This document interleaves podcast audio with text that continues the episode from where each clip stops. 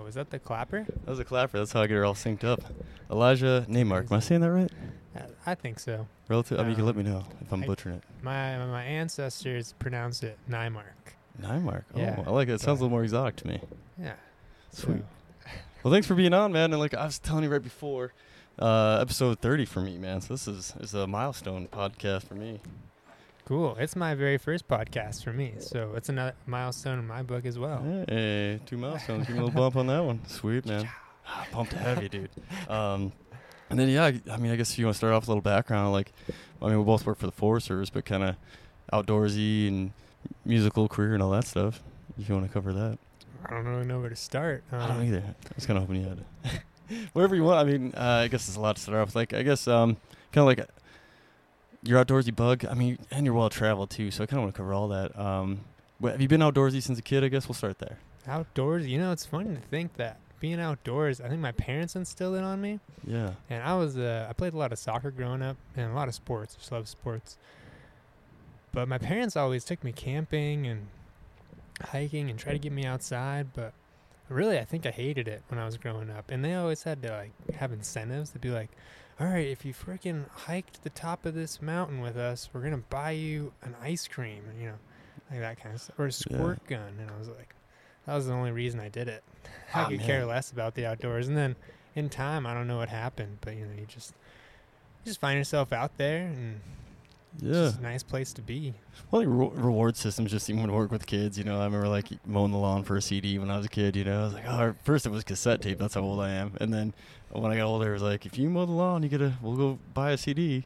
It's like, oh, I'm in. You know, Yeah. so You want that CD? yeah. Now, now I don't mind mowing the lawn. It's not as fun as like just outdoor recreation, but you know, I don't mind mowing the lawn, just kind of hanging out. You know, Yeah. man, setup's been a little bit. I'm kind of tweaking it. Gonna be a, a fight this whole whole time. I think. It was nice because we can like adjust the mics. You know, we can like kind of lean back. Yeah. Oh, until until until the, the little light gets you. I'm gonna have to Yeah. I'm gonna have to replace that sucker. Get Yeah. something a little more low profile. um, yeah. So then your parents were super outdoorsy growing up, got you outdoorsy, and then uh, you went to college and you're outdoorsy yet, or when when did you bloom into an outdoorsman? Whew, good question. Mm. We asked a tough question. Well, we I asked tough questions on this podcast. I'd have to really go back and, and think about it when I really bloomed. But I will say there there was a big moment. I think um, I played uh, collegiate soccer and even like semi-pro soccer. Oh wow. Yeah, it was like indoor soccer, so it's like hockey. It's really really cool, fast-paced, ki- fun. People like actually score goals. You know, Yeah, Uh, yeah, high scoring. Yeah, yeah. it was cool. There's like two points a game or something in some of the pro games. Um, yeah, I mean for like indoor stuff, we you can get ten goals pretty quick. It's, it's a lot like hockey. So Oh wow, that's, that's you know, super cool. If, if you're a dominating team, you can really score points pretty quick. Yeah, It's funner to watch um, and play, in my opinion. yeah. But um, I was just- just really into soccer. Like it was what I was basically living for. And then I went to college, played, and then you know had stuff happen along the way, and with family and different things, and then I just like my head wasn't in it. I was done, yeah. and uh, the outdoors was that outlet from. It was kind of that Transition. the like change that. of gears. Yep, yep. Yeah. And I really started just hiking, mountain biking, getting outside, and that was just something about it. Just it was an escape. It was a getaway from kind of that change of identity you go through, you know. Yeah. And I just found I found my place being outside. So I think that's when it really hit home. Yeah, I want to say that seems more like natural progression. Because if I look back, you know, if I think back on mine, like I, I just always kind of considered myself outdoorsy, but I don't know. I mean, I, re- I liked it, but it was more like I was part of a team doing it all the time, like the family aspect of camping as a kid, and then uh, moving to Boy Scouts, and then in high school, you know, me and the buddies go camping, and then, uh, but I wasn't really like as, you know, like it's what I want to do now, like with all my free time, like get the family out and go check out on a, lookout or something, or go for a hike, or uh, go to a mountain lake. You know, like it's it's more of a driving factor now, I think. And then mine kind of came for me. That was when I got into college, I guess, and, and got into the Forest Service. You know, and started see, exploring more. I guess more on my own and more with the with Forest Service in general, going on these cool hikes and places in my backyard that I I'd never been to. And I was like, wow, man, I can't believe this has been here the whole time, and I had no idea. You know. Yeah, yeah, it's awesome. Yeah. So then, like you said, kind of a nice release and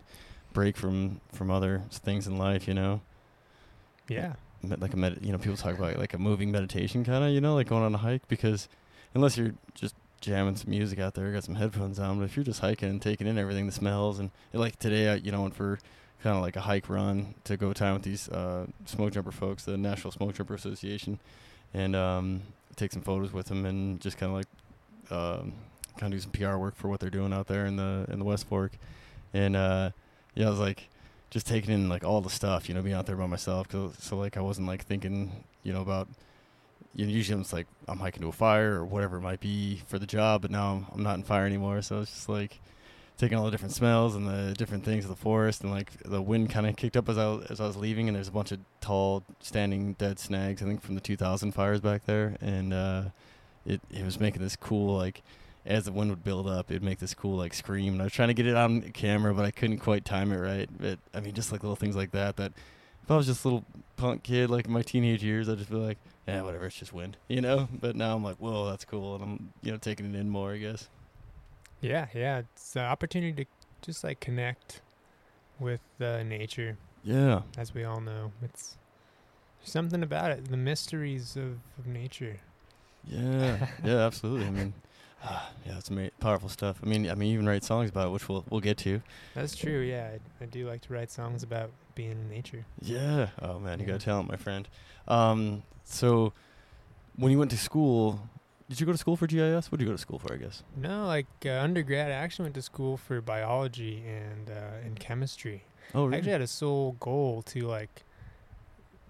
There was a, a question I wanted to answer, and I worked. Oh. It was in high school. It started out, and I was working at Costco, but I was working for this company called Eco Drink, oh. and it had um, this, this supplement, and it contained all the vitamins and minerals anyone needed. You know, I'm I'm sitting there at this little food stand in Costco, Yeah. and just drinking Eco Drink. Like I'm gonna be just like on top of the world, and be super jacked, feeling good. Yeah. And uh, you know, everything was going well until this guy who I was working with, I noticed he never drank it.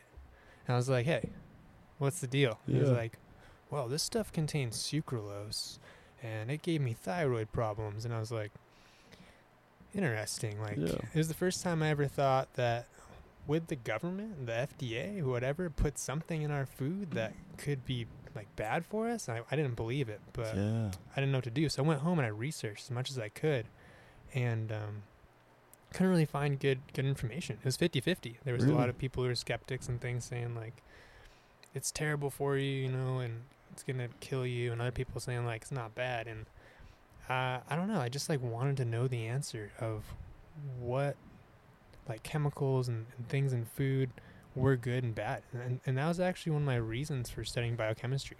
I wanted to know and like find out the, you know, the processes and the reactions and the why. Yeah. Um, and, and, you know, it just led me in a kind of a funny direction, but, uh, so did you figure out what- the su- yeah? Did you figure out like what what sucralose like? Is it does it break down less? The pr- better preservative is like. Did you find that the mystery?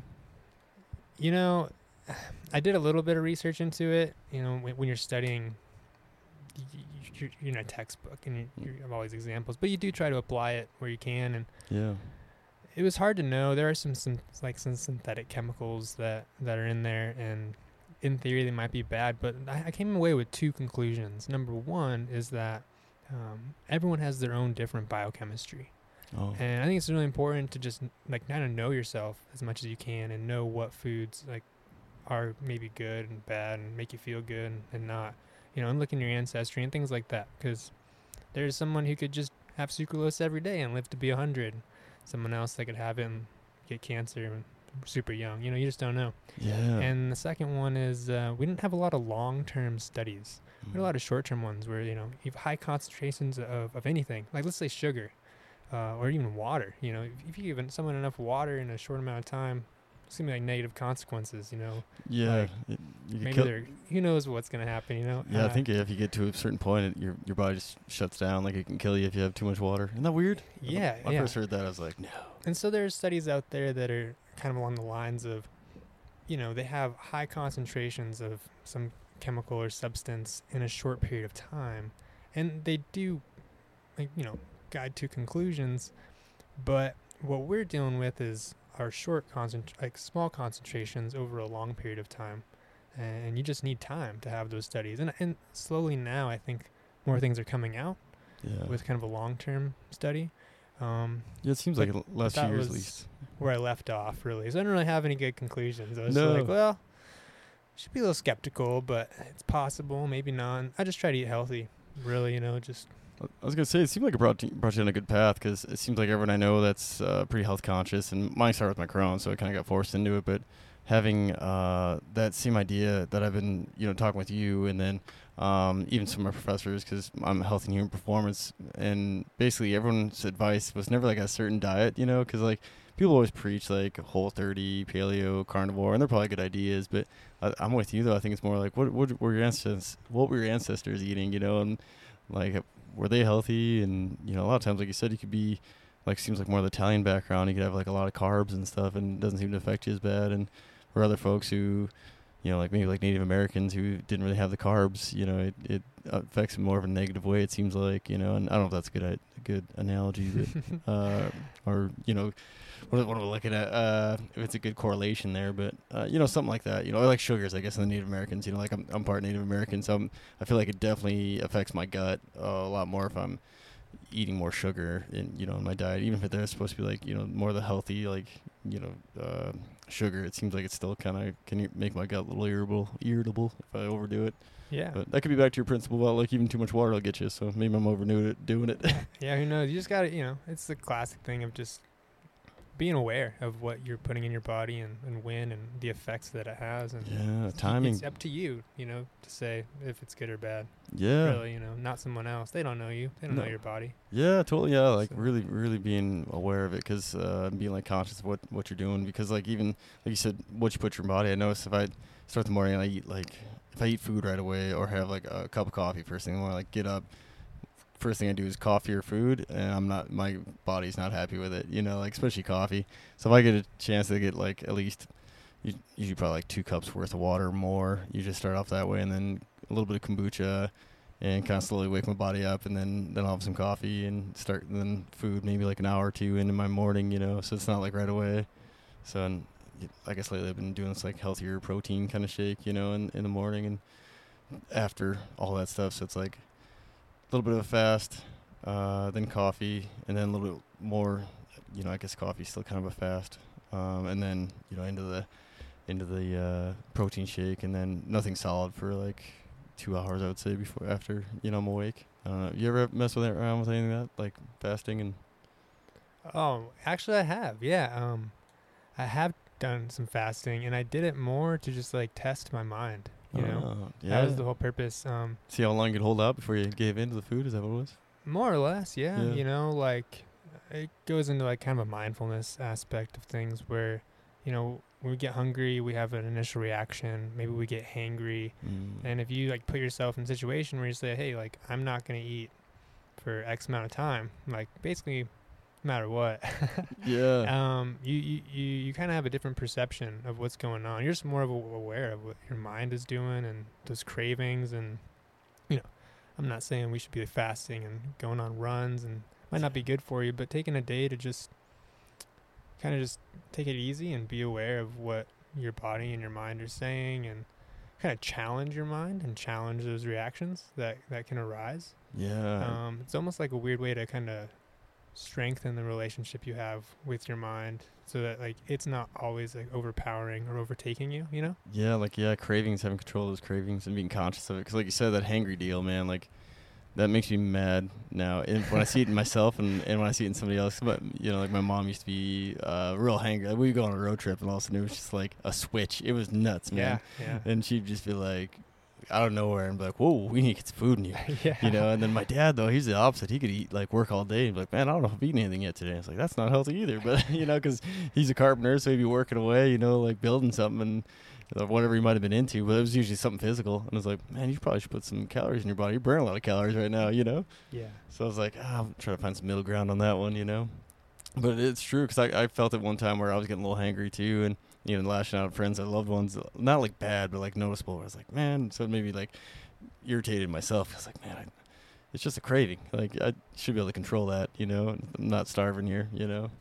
Yeah, more or less. Yeah. It's, Yeah. it's- I don't know. I don't really have. Uh, I can't really be one to say whether one should fast or not. It was just like testing out. But I did Yeah. notice some uh, positive benefits. Like I know that if I'm getting hungry and I, I'm aware that I'm getting hangry, like that, it's just like you said, like just like trying to tell yourself, like you're not gonna die. Like you can get food in a few hours, you know. Like Yeah. just take it easy, and, yeah. Oh, you'll be fine.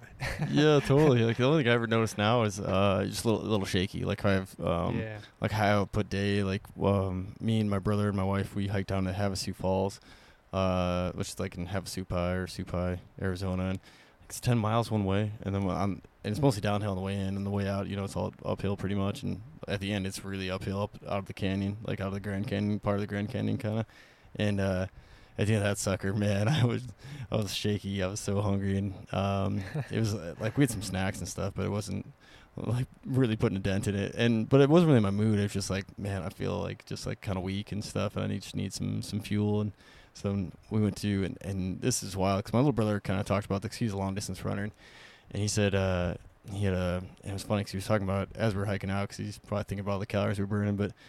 In one of the runner books he read, he's talking about like your uh, your body and your stomach being almost like an oven and when the oven's hot you can throw like anything in it like it just needs fuel when your when your body's really putting a lot getting a lot of output i guess and uh and we ate that giant meal and drove back to montana from you know northern arizona all through the night i'm thinking like i'm just waiting for like my guts to be just upset with me you know like bloated crampy whatever you know like might come from eating In-N-Out Burger and i ate a lot of it and i was fine but it was, was kind of like what was saying. I think is that my body was just like in this, in a depleted state and at a high caloric, caloric burn that it just kind of took whatever calories and especially like those kind of more like simple calories I think and, and just use them right into fuel instead of like you know marinating on them for a little bit and you know like let them sit in my gut and kind of fester maybe I don't know I mean there's no science behind that that I that I'm aware of there probably is but yeah. I don't know about it but. Uh, it was weird. It was interesting because my brother was just talking about it and read it, you know, in a book from a runner, and you know, we kind of put it to the test, and uh, yeah, I felt I felt fine. And, you know, I was always I was nervous the whole drive, thinking like, ah, it's gonna sneak up on me, you know. Yeah, I don't know.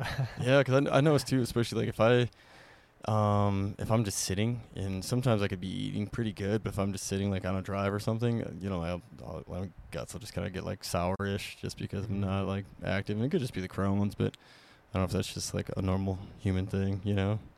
So I gotta eat like a little bit lighter and cleaner when I'm when I'm on a road trip. For sure. is- I don't, you ever notice anything like that? I guess. Man, just recently, like uh, you know, It's an age thing. uh, yeah, Because you're younger than I am, right? I don't know. Yeah. I'm I'm 32, going on 33. yeah, I'm 37, So- going on 50. So I mean, It's a little bit younger, but yeah, Yeah. I feel like just recently I've been doing a lot of cooking because my wife has been uh, really busy working on some projects and hasn't really had time. So I've been cooking, and I was like, you know what, I'm just gonna get a frozen pizza. So I got, you know, they had like a buy one get one free at uh, Albertsons, no, more or less, for like a Red Baron pizza. oh yeah. And it was like pretty good. And I chopped up my own veggies, like some olives and some peppers, you know, Mm. spiced it up. Yeah. But you know, the next day I was like, oh my god, like, and I was like, maybe it wasn't the pizza, but I made two pizzas because I might have leftovers. You know, I gotta have leftovers for the next day, and boom, right away, like after I ate that pizza, I was feeling it, and just like, I can't.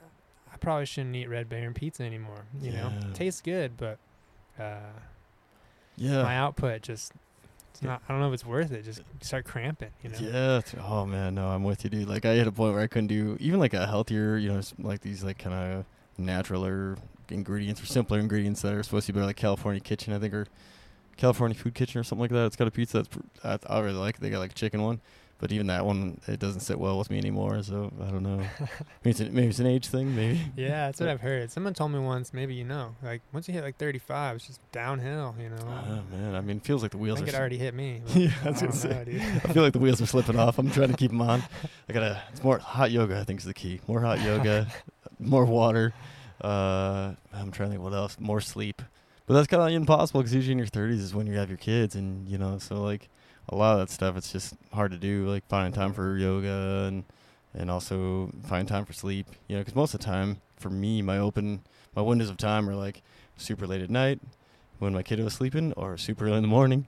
And then you know the kid's not guaranteed to sleep through the night, so you know I'm probably getting on a good night six hours of sleep, and I don't want to cut off an hour of that to do some yoga. You know, Yeah, yeah, it's You- tough sometimes. yeah, 'cause usually after the kiddo goes to sleep, then it's like clean up from the day. You know, get all the kiddo stuff put away, clean up the kitchen. You know, do all the kind of house things, and get myself cleaned up and ready for the next day. And by that time, I'm just you know cashed. And so I don't know. I just gotta get a little better balance. You know, life's all about balance. Is what I'm told. So just trying to find it. I think that's all it is. You had like another person in the equation. You know, it's just another thing to kind of factor into how you can get it all balanced out. And when you know, I mean, you see like parents who kind of make it look like a breeze, and it's just because they're they're just probably good planners, is what I'm guessing. You know, I don't know. I don't know either. I can't. I can't say. I'm not. I'm a dog parent. Yeah, You know, I mean, so we do take her out. see, you gotta adjust your time for that, though, Yeah. right? Just took her to the vet. Oh so yeah. it's true. It's true. Yeah, totally. And oh, man, I, got, I had with a couple lazy dogs. Like I, I have a buddy who has uh, some real energetic dogs, and he was telling me like six in the morning hits, and they're at the bedside, leashes in their mouth, like bugging the crap out of him. And uh, so he's like I'm going for a run, usually around six, six thirty every morning. Yeah. Yep. And I was like, man, I need that. And my dog was kind of like that. And you know, like we get up and go out, and then he, man, he's got a big lazy bone. And I'm like, he's, he's excited once he gets up, but he will sleep like till noon if we let him. you know, he don't, he doesn't care. I'm like, oh man, the other one he'll get up, but he doesn't. He's not looking to do anything. He just gets up to see what I'm doing and just stares at me. But like if we, if I wouldn't get out of bed, I mean, they would just hang out in the room all day and just be like, I guess that's what we're doing. Just chilling. Yeah, just chilling. So it's kind of good that way, but it would be kind of nice to have a dog that's just like, all right, man, let's get the miles in this morning. You know? Yeah, that that is my dog. I got border collie. And Oh, It's like um, if we don't get her out, she's just like, you know, That's- just, Yeah. she's just antsy. You know. So, Yeah, that's what's good about border collies and some of those cow dog breeds, because Yeah. that's what he had, something like that, and yeah, and if and if you didn't get him out, I mean, I think the thing was like yeah. a Tasmanian And- and you devil, devil in the house. Your, your new pair of shoes. That's exactly what I was gonna like- Yeah, I mean, the thing would Yeah. attack everything in their house, you know. So they had to get out, get the energy out in the morning, you know, and go for like a five mile run. yeah, yeah. which which is good, you know. Probably, I mean, probably everybody needs to get their body moving, you know, like in the morning. And Yep. I was gonna get like a cold cold bath routine in the morning, like do some ice bathing, and whew, that's a hard one to do. I haven't, I, I've yet to do it. Is what I'm trying to tell you. I was gonna start my morning with the sauna too, but uh, like I said, just kind of getting that that uh, carving that time out in the morning has been kind of tough. I'll get it though.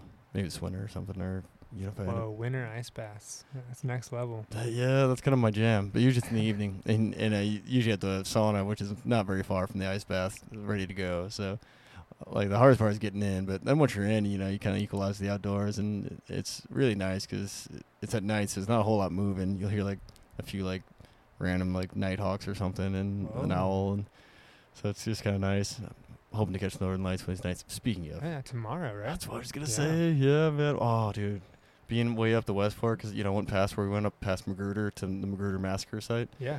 and um, just from that point, like one of the uh, folks from the um, National Smoke Jumper Association was like, "Yeah, too bad we're not gonna be here tomorrow." I'm like, "Oh yeah, why not?" And they're like, "Oh, the Northern Lights are gonna be going off." I'm like, "Oh yeah." I mean, there is no light pollution back there. I think the only Mhm. thing you're probably gonna see is the light from Spot Mountain Lookout, which uh, the Mokes, the ones in that one, and I imagine they'll probably have everything shut down, watching the lights from up there. You know, Yeah. I gotta find a lookout to go to tomorrow. Wait, tomorrow? Yeah, tomorrow, right? Yeah, I should too. Yeah. Mm. Yeah, I'll, I'll, I'll see. Uh, yeah, I'll see if we can do. It's like 10, 10, 10 p.m. to like 2 a.m. Like Oh, late jeez. late session. That's a late session. Uh, the news was saying. Man, it's gonna be hard to get the kiddo Yeah. rousted to Yeah. in the lookout. I don't think that's gonna work for the uh, the family. Cause I was thinking like maybe go down to Sula. Uh, that won't be too far for you guys. Like go down to Sula Peak. And- Yeah, maybe. And there's an app. I found an app for Northern Lights. Oh, I forget you- what it's called. But Oh. they, they'll show you a little uh, like a little map. Like where the uh, strength and stuff Yeah, is. where the stream is basically. Yeah, Oh. like and where it's kind of coming down and Hmm. uh, your chance of seeing it more God. or less. Man, I was gonna fight in the internet route with the sucker, but I think I'm about to get like. It helps. Sometimes it helps. That's what I was thinking. I'm about to get like the Starlink, and I'd be like, oh, let's pull that up. yeah. You know, I have like the, I have the it? screen here. yeah, I'd be like, what was that website you were telling me about? yeah. Yeah, I think that'll work out good, man. Um, so then you, um, let me track back where we where we left off. Soccer. Yeah, we went to the tangent of uh, just Health. like the. Oh yeah, we went on a nice tangent there for sure. But Yeah. um, Wait, kinda- one, last thing. One last thing. outdoors. Go ahead. One last thing about the Northern Lights. Have you seen them before? No, I haven't. I've always Oh. lived, um, you know, on the the line of below Montana. It's true, right? Like, Like, anything really south Montana, super right? north. Yeah. So I've always I've always caught the news, and they're like, "Hey, like I was in Colorado a lot, even Oregon," and they're like, "Hey, you might be able to see it." Never did. Mm.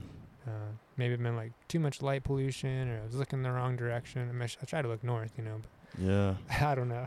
well, sometimes we'll get it like really faint, and if like you don't stare at it for a while, you won't. You might not even notice. It'll kind of look like a cloud, and then all of a sudden you see it kind of like shimmer, and Huh. you're like, oh, and then it'll start dancing a little bit more, and your eye kind of catches it. Because I've had that before. Where I remember when we first actually got the dog, my wife was letting him out. We were living in Lolo, and and uh, maybe there wasn't quite as much light pollution back in like 2012 or whenever that was, but uh, I mean, still like right next to Missoula, and it was dude, it was probably the funkiest. Uh, I don't know, like aurora borealis that I'd ever seen because she let the our dog I was puppy at the time, and it's like three in the morning. I want to say, maybe four in the morning, and I'm out of it, man. I'm not even, you know, not even aware of anything. And she's like, "I think the northern lights are going." on." I'm like, "There is no way." You know, you're seeing the northern lights from here because all the light pollution is what I'm thinking, and I may have said that out loud. She's like, "Well, just come look and see what you think." And I was like, "All right," you know. I come outside and I'm like staring at this thing, and it was wild, man. It was like this little cloud that was definitely the aurora borealis the way it was moving, and it was kind of like shimmering its way down the valley like a fish, Mm. like moving south down the Bitterroot. And I was like, "Holy Wow. cow, yeah, there it is!" And you could see a few like in the distance were kind of like shimmering and stuff, but like the main cloud of it, because it is kind of like radiation, isn't it? Because it hits the pole and causes like a radiation wave. I think is kind of how it works. I honestly I don't know. I'm just gonna say Uh, that's how how it it works because I don't know and I can't and I'm not gonna fact check check Yeah. it. So It just seems like a cool phenomenon. so- yeah, I'm gonna I'm gonna act like the days when there wasn't internet and you could just say things and people believed you. I think it's what it is. I think it's like uh so I think it, like to track it back. I think it goes like there's um some kind of like solar flare from the sun hits the poles, so that's why you can get like the southern lights too. So like Antarctica and stuff, you can see them. And then, uh, but it hits the northern North Pole for us, and then radiates down around the Earth, and that's why Alaska gets it so bright. You know, Nice. works its way down to us. So I think that's why it was it shimmers like it does, kind of. And I mean that was just wild because it was also like at like eye level. My brother's place was up on the hill, and it was like maybe just a little bit above eye level, but like pretty low in the sky. So that was it was nuts to see. It was like, hmm, like man, I maybe I had something bad for dinner, you know. But it was for sure it was it, you know. And, Cool. yeah, it was on the news the next day and stuff. So, man, I hope yeah, I hope we can see it because I've seen like a few different. I actually saw it in northern Wisconsin one time, and it was like all different colors. That was the coolest. Whoa. Yeah, and then it's I used to see it a lot as a kid, and, I, and you know I kind of took it for granted because I'd see it so much. Like I worked at A and W in high school, and I was like just soaked. I was on you know dish dog duty that night, so I just like from head to toe, just like a wet French fry and smell you know smelling like fries, and uh, I just kind of like had like a milkshake or something. I'm just kind of like dragging my feet in, into my folks' house. It's like 11 o'clock at night, and all of a sudden something on the corner of my, corner of my eye like catches my attention. I'm like kind of look at it and I can see it again, and then it like draws up, you know, like it kind of shoots up, and that you'll get it like the shoots out of the northern lights, Mm. and so it like shot up like at like the horizon level up above me, so I kind of like tilt my head, and it's just this blood red like color, and it was like all over the sky above me, but like looking straight out though, like in the horizon, like you didn't really see it unless you're looking a little more north, like, and so I just happened to like you know catch that little glimmer, and I looked straight up above me, and I just like had like a crick in my neck from like staring at it for probably like almost an hour just on my parents' porch, like that long. cow, yeah, like I just kind of got like lost in it, you know, like I'd never seen it red like that. It was crazy, and never never seen it like that since. Hmm. Yeah, so hopefully it'll be in for some. I've seen it from my place there in Stevensville, but it was mm, a little more faint. Like there, there's a few shoots that kind of came out, and then no, yeah, nothing, nothing too crazy. But the the last few times when we're supposed to be going like really active, it was just real cloudy. So, Hmm. but anyways, back to soccer though. So you were indoor soccer, right? I played both, but I did like I played collegiately outdoor and then Oh, joined a semi-pro team indoor, oh, cool. like kind of in the wintertime. Like off season. Oh, so you're doing both, kind of. Yeah. Oh, cool. yeah. Were you getting paid for the indoor soccer? Or? No, it was um it was not paid, but we just traveled around and played other teams and I had the opportunity to like kind of play with a couple pros. Oh, really? um, That would just come and fill in. I don't think they could actually play with us based off of like contracts and things like that, but Oh, it was a cool gotcha. experience to play some high level soccer and, and stuff like that. So. Yeah, I played indoor once. I played like two different versions of indoor. I did like the arena one one time or for a little bit, and then there was like this other one that was like a tiny field. I think the ball was smaller and the Uh, nets like were smaller. maybe. Yeah, it was Yeah. weird. Yeah. And that was I think that was in Wisconsin or something. But uh, the arena one I played, and I remember eh, whew, I was wore out. Yeah. And like, don't you do almost like line changes too? Like it's active like yeah, that. semi pro is super different in the sense that like I used to like kind of play intramural at, the, at first, um, and you just like stay on the on the pitch for however long you want. But when you're playing in the semi-pro, you have line changes, and Oh, really? like we had a coach, and you know, you you go two minutes as hard as you could. If you weren't sprinting or you were walking, you were out. oh, Like you were expected to just go go go for two minutes, and then boom, they just sub everyone out. Quick line change, and you'd rest for two minutes, and then you get back in for two minutes. It was wild. What a workout, huh? Yeah, yeah. Oh, man. It was Yeah. cool though. Yeah, that's awesome. I, I was just like thinking if I was trying to do that right now. Oh man, I'd probably both hamstrings on the field. I know. I was just playing ultimate frisbee like intramurally, and I just like pulled my quad, and what the heck? Like, I gotta get back into it, you know. Yeah, I know. I get out of shape, and my problem is like usually it's hockey that I'll jump into, and if, if I don't play fall, if I just like jump right into winter, I will just go like nuts, and I never seem to get in shape for it, and I just Yeah. like beat myself up weekly, Yep. and because I mean in life an anymore when you get older, you're not really sprinting. Like as a kid, Yep, you seem like you're sprinting around all the time, but I don't. That's muscle I don't use anymore, and then until hockey season comes, and oh, it just wrecks me, and I I feel like my muscles because they're not in tune for it, so it starts pulling like different things out of place, like in my back and stuff, you know, and I'll get like weird pains in like my knees and stuff too. That like I think it's just from all the tightness. I just ah, man, I, re- I just really got to commit to more yoga. Is really what it comes down to. I gotta Yeah. turn my mic up just a tad. Oh, there we go. That's a little better. I couldn't quite hear it, Loya. You know, does that sound better in your in your ears? Yeah, coming through good. Too much? No, Just right? it's great. Ah, just making sure. You got you got more of an ear for this, which we talked about. Jeez, this is like uh, my brain keeps teasing like musical stuff. Like I'm trying to jump into it, but I want to get more of your background before we go that route. I guess we could ask talk about it right now. What what uh were you doing music then, or when did you, when the music bug hit you? I guess. Yeah, that's. Oh man, the music bug. The music bug's wild. It is a story. So I grew up playing music. Um, Oh really? My dad pretty much instilled 30 minutes of piano with me every every morning. Like I would wake up at like 5:30 a.m. and just practice piano. It wasn't my choice. Yeah. I had to, you know. yeah. Totally. and uh, I didn't. I mean, I don't think I really minded it too much. I didn't really know any different. Uh, I got pretty darn good at playing piano. I was playing like recitals and all these things, and but in time, I definitely started getting kind of sick of it. So um, I got to do a quick fix there. Yeah, I'm just gonna adjust yours just a Alright, yeah. touch. I mean, it sounds good. I just want to make sure you're coming through. Get those uh, golden pipes on there real good. You know. It's Sweet. just a little. Yeah, that's, yeah, that's good, man. Yeah, I try to get like right underneath red line, so it seems like it gets all of your. Yeah, vocals yeah, in there. yeah. That's the that's the sweet spot. Yeah, that's what I. Um, but yeah, so I grew up playing, and then my dad said in sixth at sixth grade I could quit, and uh, first day of sixth grade I, I quit.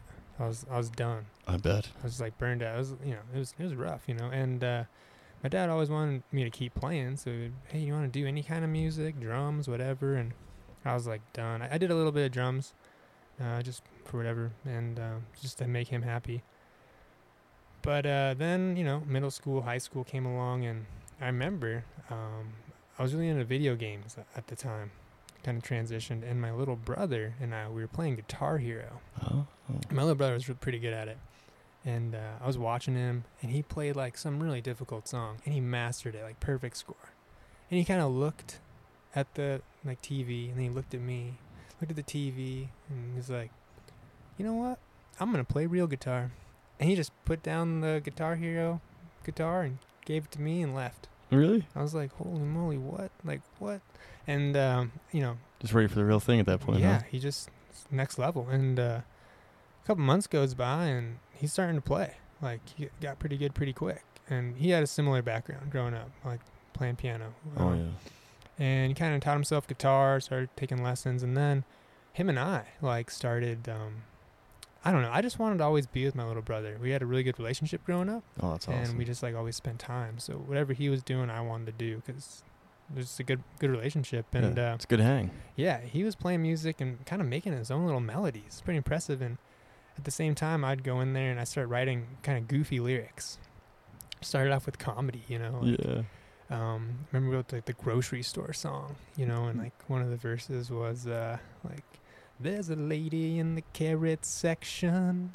She's so fine, she gives me an erection, boing, and like you know, it's just goofy, goofy crap Oh, like like that. it. It's catchy. And uh, we had a lot of fun doing that. But then, uh, you know, in time, I realized I started getting melodies coming through my head that I wanted to play. oh yeah. And my little brother, you know, he didn't know what the heck I was talking about. He wasn't good enough at the time to like for me to try to sing something and he could play it. oh. so then yeah. I picked up the guitar, And uh, my dad had guitars all all over the house, kind of a thing, instruments, and Oh, smart. um, you know, I just watched him play one day, and then I tried to mimic the way he played. It was a lot of finger picking.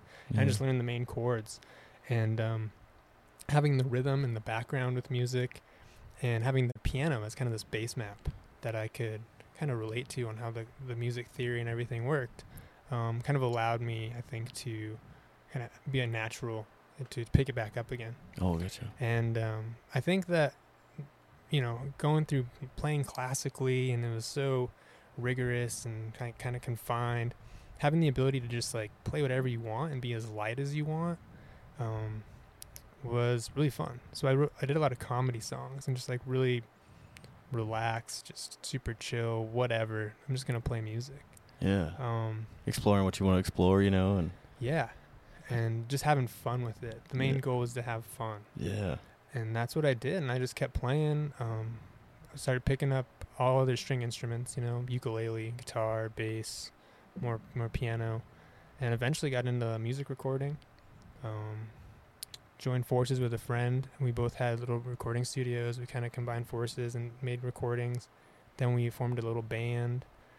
Then I made a solo album. Um, Oh, really? yeah, I was I was teaching at the time, and uh, I had the summer off. It was hot in Yeah. Grand Junction where I was, and it's like I had all these songs I, I had done, and I was like, I really want to record something, so I worked really hard to get it uh, on an album that summer. Oh, awesome. And it was kind of a goofy, eclectic album. that contained like a lot of kids songs, like my comedy songs. Didn't really have an audience, but I didn't really care because I just wanted to produce something. Yeah. And, um, and so that was neat. I didn't, I don't know, you know, like uh, I just I just kept on doing music stuff. It just seemed to be something that was um, a positive escape and a, and a and a way to just create. Just I don't know. I can't explain it. Music's special, dude. Yeah. Because like you can, like even for me, man. I remember uh, this is I don't. know, It's the only thing I can think of. It just popped in my head. But like, do you know the band Slightly, Slightly Stoopid? Kind Yeah. of more of a yeah reggae. Yep. Like, there's a song called "Collie Man" by them, and Yep. the gu- the beginning guitar beat, man. I mean, like the first time that ever hit me, I was like, we just come off the river. Me and a few buddies from high school were just floating the river. I think I was in college at this point. So you know, we had a had a few beers and we are just relaxing, and nothing crazy though. Like I don't think any of us were like out of control at this point because I think we all had to work the next day, so we are just like really chill, just a handful of beers and relax on the river. And but it, it created this great mood because the sun was going down as we got off the river, and my friend was in a Slightly Stoopid, so he just hit play on his CD or probably CD back then. And I'd never heard Slightly Stoopid before. I'd never heard that song before, and I'm just like, man, you know, like it just like we already had a great time, a good day, you know, just good hang with friends, and then that just like put it to the next level. And like every time I hear that song, man, it just like it doesn't really take me back to that moment. It just like makes me like feel good. You know, it's amazing like what a song can do for you. Yeah, You know? yeah. Musical vibes that just put you in some state, you know. Yeah, I mean, like working out. Like, I mean, I, I work out better when I have music on, and it's not always the same. You know, like there's some days where I'm like listening to the old like 2000s rap, or maybe like even 90s rap, or something typically usually upbeat with a rhythm. You know that I'm going with to keep the energy up during the workout, and like on long runs, I'm more of a probably more of like an island music kind of Hawaiian reggae kind of you know vibe is what I'm looking for. Something a little more chill and to get in Yeah. a rhythm. You know, Yeah. for the long haul. Yeah, so I mean, it's yeah, it's, I don't know, it's powerful. I guess what I'm trying to say. Yeah, it is. Everyone knows it. You know, it's funny. I went into a sushi joint the other day and like yeah, the upstairs in Missoula and they were bumping like some party music and I just I went up there and I was like, gosh, this feels like partying, you know? Just get in the mood, And yeah. You like go downstairs and it's like Beethoven and you're like, oh, I'm just chilling, you know? It's just like, Yeah. wow, the power, you know? Yeah, What's that's going crazy. on? Yeah, totally changed the vibe. In, yeah, in the Yeah, same yeah. place, right? Change, Yeah. change the vibe up completely. yeah, Yeah, yeah, it's nuts how it works like that. I mean, like you see it in the clubs and stuff all the time. And yeah, just getting pumped. yeah, Or one. not.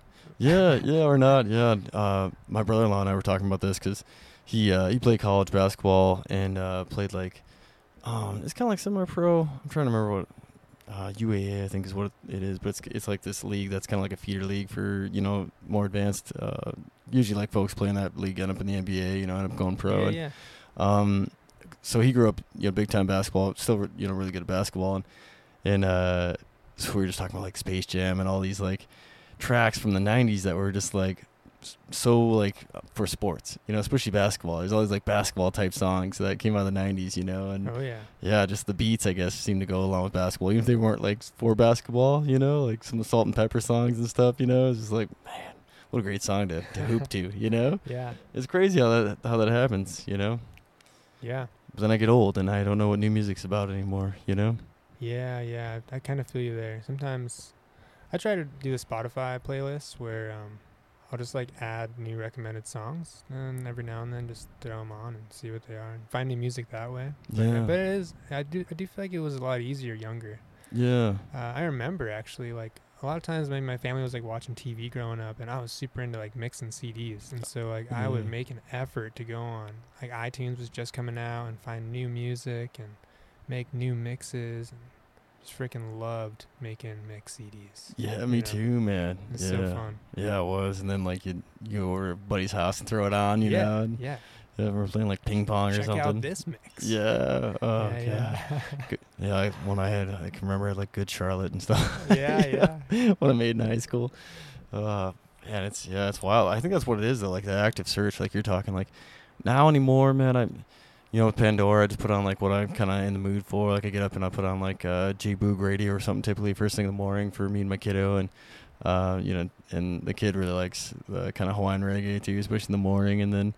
When we're, you know, amping it up a little bit more, it's more like the Taylor Swift and you know Oh, some of the, yeah some of the um, songs from like the cartoon movies like Sing and stuff, you know, that are Oh, yeah, yeah. So you just throw those on and but to me but like we're talking like the power, like you watch it in in my kiddo and how that makes how it changes the vibe totally. Like my kid will just be like kinda like hanging out and then like I'll uh just want to get the excitement up and so I'll put on a song and then my kiddo is just like amped up, you know, and Yeah, like ready to wrestle. I'm like, yeah, you know, it's cool because then I then I get pumped too, you know. Oh. And then, so the first album was it's it's it was out like public, so people could check it out or yeah, you, YouTube or you can check it out. You know, it's um, you know, it's it's a concept album, so like it's, it tells a story, and it's a really goofy story. I kind of just hodgepodged a bunch of songs together and made a story out of it. Um, but it's like pretty fun, you know. Like I'd probably recommend to listen to the story. Um, it's good for like an airplane ride yeah, or a long car ride. You know, um, just something to it's like just like, listen to. You know, like an hour long album kind of deal. yeah, or- probably about an hour. It's got a nice mix of it. I did some hip hop. I did like kind of the kids songs, um, just like some goofy humor in there. I got a song like near the end, you know, like I find the hairy-legged woman, you know, and Yeah. you know we we go and have a good time. But then Hungry Sasquatch comes along and wants to have his way with hairy-legged woman. So I got to turn into a superhero and kick his ass, basically. I And you gotta do what you gotta do. yeah, yeah. Yeah. So there was a plot. you know. Yeah. It took a while to get to, um, but it's okay. no, that's yeah, that's all. I think that's important though, man. I, I don't know if uh, if you ever listened to, it, but like t- there was more. It seemed like there was more of that when I was in high school, like Tenacious D, that album. Yeah, you yeah. know, they like- were very inspirational to me. Oh really? Yeah, a lot of com- comedy, like Adam Sandler, Stephen Lynch, Tenacious D. Yeah. I loved listening to their music, and it definitely inspired me to make that music. And I knew I like I kind of could. And it Yeah. was like fun to see the results. Yeah, Um, totally. I think that music's important, man. I I haven't really listened to any music like that in a while. So like when I heard your GIS song, I was like, ah, yeah, this feels familiar, kind of, you know. But it's but it's your own thing. It's different. It's you know, it's not Adam Sandler, it's not Tenacious D. You know, it's Right. you, which is which is awesome. Thanks. And the time, man. Like when you're telling me like how quick you whip that up, and then I listen to it, I expect it to be a little bit more. Uh, um, not smooth. I'm trying to think like the word, like kind of like not chunky, but you know what I'm saying, like a It's a little rougher. rougher. I expect, yeah, kind of, yeah, and like the flow. I figured the flow would be off a little bit, but it wasn't. Man, it was good. You know, like the the flow is good. The the information's good. You know, like the story and all that. You know, is is great. I think. Thanks, man. Yeah, deadlines do funny things to us. Um, but yeah, I, I had I had a deadline for that song. Um, I remember I started recording like mid October, and GIS day was like early November, and uh, it had to be done. Yeah. And so, I, you know, sometimes when you, you have an uh, an idea like that um, with a deadline, I personally find myself very motivated in those in those times. You know, it's like yeah. Uh, in- instead of like dinking around on my phone or doing whatever, I'm, I get off work and I'm like, I gotta record. I got, I gotta do this, and Yeah. you get it done. And uh, you, you know, I like to ha- have a pretty good product if I can. So Yeah. I did what I could, and it came out all right. Yeah, I think it came out really good, especially the, the time and and uh, 'cause even the visuals and stuff you had with it too. You know, and I mean, did you record like there's a scenery like in the woods? Did you record it for that, or just have that footage already? I was uh, commuting back and forth. I was living in Eastern Oregon at the time, and uh, my wife was living in, in another area of Eastern Oregon. It was like a four-hour commute through the forest, and um, I was kind of going from my place to her place, and it's like, well, uh, I'm just gonna stop in the middle of the forest, and I had a little tripod, kind of like you got going, got it on Yeah. Amazon, and just set it up and put it in the forest, and clicked record, and just did a couple takes, you know, and yeah. did enough takes to know that I'd have some material to work with when I was editing. Um, and That's some good uh, foresight there, man. You know, like cause it, it played in well and it's it's seamless. Like that, the whole song seems seamless. You know, like from the you know material you have playing during it, you know, and the backgrounds and and the and also the lyrics. You know, guess that's kind of what I was looking for. Thanks. Yeah, I don't know how it happens, but when I wrote that song, uh, you know, the story kind of goes is like they were they were looking for some kind of material for GIS Day, and it was like August, and I was like really busy and wanted to stay focused on what I was on the work I was doing. I mean, relatively new to GIS, and next month came along and got the same kind of email, but it was like more desperation, and it's like no, no, no, I can't, I can't do this, and Yeah. I can't help out with this. And then October came, and there was like, hey, does anybody have anything? Like, we need something. And Yeah. I woke up early in the morning and just grabbed the uke and said, I'll oh, see if we can write a GIS song. And just kind of, you know, just kind of comes. I don't know how it comes, but it just it does, and Yeah. just kind of start playing the vibe. Is how I. You think about what you're doing, and for me, the vibe kind of just comes through, with like the chord structure and the melody, and then you just start singing, you know, you just, and, and, Yeah. and writing verses. And then you're like, oh, that was a pretty good one, and you write it down, and every now and then you're scratching stuff out, and and then you think you got a pretty good product, and uh, Yeah. And you did. and it worked out. Yeah. it's no. a long song, but you know, I had, I had to talk about what it was. Yeah. Well, I think that's why it's good though, because you, you covered it. You know, like you, you gave people a good idea of what GIS is. You know, and Yeah, global information system. yeah, it- geographic information system. ah, Yeah. Yeah. and uh, yeah, it's kind of a new thing. Um, it's a new idea um, to make more educational kind of music like that. yeah. Um, it was fun to do, and it also has a really positive impact, I think, on people. And I've got- a lot of good feedback on it, and that's encouraging to continue to do it. yeah. Um, I'm glad, man, because I think it was really good. And thanks. um, something you said earlier, I've been hearing it throughout my journey on this. Because I mean, like anything, I mean, you, you know, you, you know, you make your own music, especially that. I mean, that's that's a lot. Like you know, building some. And I, I kind of, I mean, but we're in this together, right? Like right now, today, together, it's me and you. So like we're sharing the this. So it's not like a. It's, it doesn't seem as much, right? As like writing your own song, I guess. To me, it'd be like if I was writing my own song putting it out there.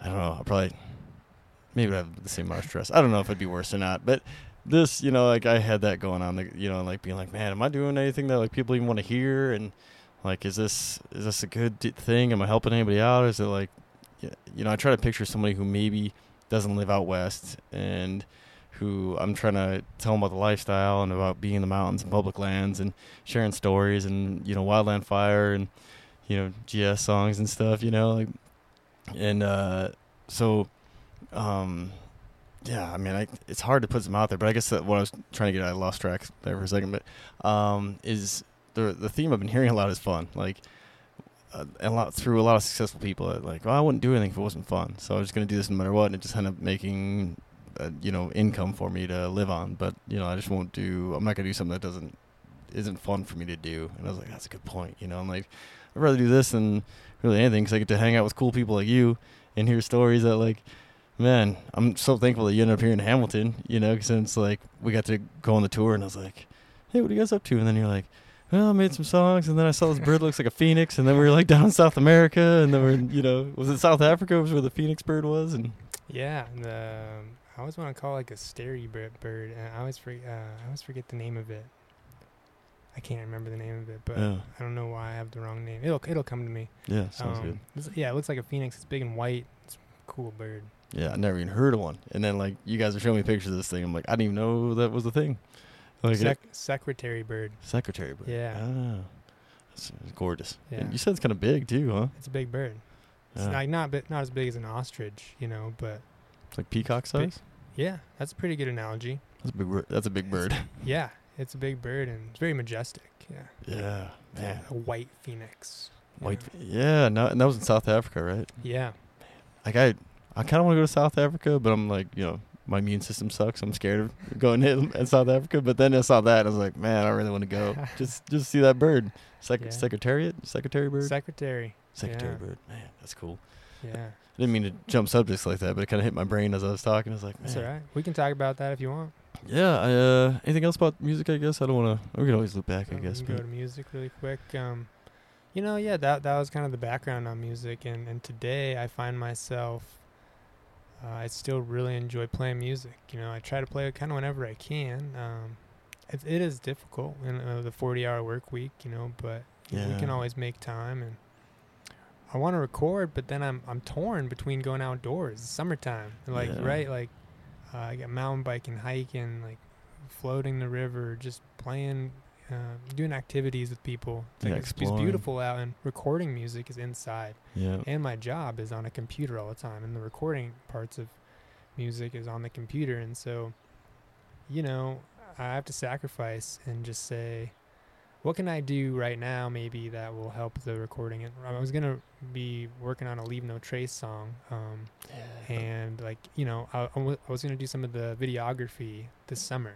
Oh yeah. that's something I can do that makes sense. And then in the winter time, uh, I can kind of finish uh, the final product. I have a rough draft made. I should probably copyright it. Um, then I can kind of play it and do as I wish. But, but, you know, kind of, kind of, like if I can do it, you know, really dedicate some time in the winter. That way, I can enjoy my summer and, and the weather and all and all that goes along with that. You know. Yeah, totally. I'm with you. Like even even for this, I took a little break over the holiday just to step away and, and enjoy like family time and, and you know the summer part of it. But try to get back on rhythm with this. But I'd like to do something kind of similar, but just like stack up episodes so I can take like a couple weeks off, go travel and and have this thing like on automatic. So I can set it to where they'll just upload automatically as I'm gone instead of like having to take a break and and uh, you know leave people like you know who might be following me that are you know or at least my followers I guess leave them hanging for a it. So sorry guys for not having them out for a couple weeks.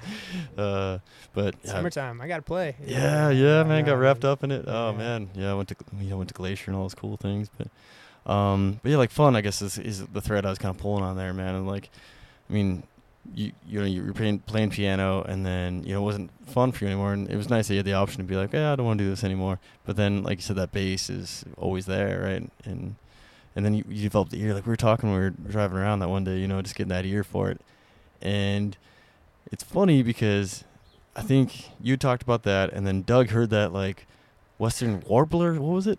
I think so. Yeah. Yeah, and I was like, I don't know what that is. And then he points it out. I'm like, oh, I've seen that before. I had no idea what the name was, and I had no idea that's the noise it made. And then something else, you know, and he's like, oh, that's that. I'm like, man. So then I started paying more attention to the birds around me, and I remember like. I don't know, like a week later, I heard a meadowlark, and I was like, I think that's a meadowlark. And then, sure enough, I go out, you know, like walk around my house, and there it is in the pine tree. Yeah, oh, sweet. I'm trying to get the ear. But then, to talk about what you talked about, I think the next time we we went on the tour, like up to Magruder, you were talking about getting an ear for it. I was like, man, I think I'm tone deaf. And you're like, well, I just got to get an ear for it. And I was like, I'm kind of getting an ear for these, this bird thing. So maybe there is something, you know, maybe I just need to spend some more time with music to get the ear. Yeah. Just get the ear. Just take your time. Yeah, I don't know if it'll fix my voice though. I think I'm just monotone. Like, man, that karaoke was brutal. Even that, you know, I think. Well, we all have a range. I've been I've been exploring my vocal range. and I think people can uh, extend their range with Yeah. proper technique and practice. And some people are just born with a bigger range too. But but um, y- you know, I think you know you can kind of work on those fluctuations. Um, and in time, find, you know, like other other other notes Yeah. and, and, and consistently hit them um, and things like that. I guess at least for singing. Yeah, I need to. I yeah, I'm interested, but I'm not like interested. Like I I don't know, maybe it's more of a time thing right now. But, like down the road, maybe I'll play with it and kind of figure out what notes I can hit. Because I feel like do you like Johnny Cash? You know his music. Yeah. He's his range seems smaller. Is it, um, is that correct or is that just me? I you know he has a deep deep voice. Yeah. So, uh, I, yeah, I don't think he has a huge range, Yeah. but he's got a um, what's the word? It's just like a very specific, unique like yeah. voice. Yeah, you know Johnny. Cash, Yeah, right? it's Yeah. cool. And It does it for him. It's a good yeah, it's a good voice for storytelling. You know, like Yeah. I remember I heard the song about it was about logging and about going to Oregon. Have you heard the song? I just kind of stumbled upon it one time. I don't know if I've heard it. I might, uh, maybe, but It, yeah, he's just telling a doesn't a story. yeah, I I'd never heard it. And then I was looking up something with Reen. I was gonna put up some uh, like a clip of, of me and Reen, and he was talking about I don't know. I don't know how it came up, but that lumberjack song came up, and I think it's called "Lumberjack" by Johnny Cash, and it's just him telling a story about like him and his dad traveling out to Oregon to become lumberjacks, and Huh. uh, man, it's so good, you know, like the way he can tell it, and like I think a big part of it's just the way his voice is, you know, and uh, so I was like thinking, man, maybe I'm kind of more similar to that, where I don't. Cause I, I mean, in my head, I like to think I can hit those high notes, but I, I don't think they're in my in my wheelhouse, you know. you never know. You just gotta try. You know, Yeah, just keep hitting them until, or keep reaching for it until I hit it. I guess maybe. I don't Yeah. know. just go out in the woods, no one around, I start singing goofy notes. Yeah, because I've I've annoyed a few people. I feel apologize to my track team in college because uh, I'd just be annoyingly singing along with all the songs on the track bus, and eventually one of my good buddies is like, "Man, you are horrible." but it come from my good buddy. I was like, "I trust you," and uh, I think you're probably right. Yeah. so I, I stopped singing so you know people could sleep and, and not have to hear my horrible voice. I- think I'm a lost cause, man. I don't know if we I don't know if they're saving this. Saving what? Your voice? Yeah, my singing voice. I'm just I'm just made for monotone talking. Mhm. Maybe. I don't Yeah. know. Only you know. What I'm built for. Yeah. I Uh, believe in you though. I appreciate. Maybe we'll have to go in the woods together and Yeah. and We'll practice. yeah. There you go. The next one, maybe I'll have Like- a little more range for the next podcast.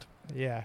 But I think, uh, I mean, definitely copy, copyright that song, but I think like once you put it out there in the world like this, I think it's like intellectual property for the Leave No Trace song. So at least you're throwing it out there now. Yeah, it's weird. Leave no trace, maybe I'm not so worried about, and maybe, maybe I don't know. I don't know. Copyrighting's a weird thing. I actually had a weird It is. musical story um, where this was actually another big piece of kind of the puzzle for me. But I started hanging out with a really good buddy of mine, and um, in high school when I was doing the music stuff, and I'd go over to his house, and um, his dad was pretty good friends with uh, some of the members of Fleetwood Mac. Oh no way. Yeah, and one day, you know, I, I go over to their house and I'm hanging out with like the backup guitarist of Fleetwood Mac, and uh, No big deal.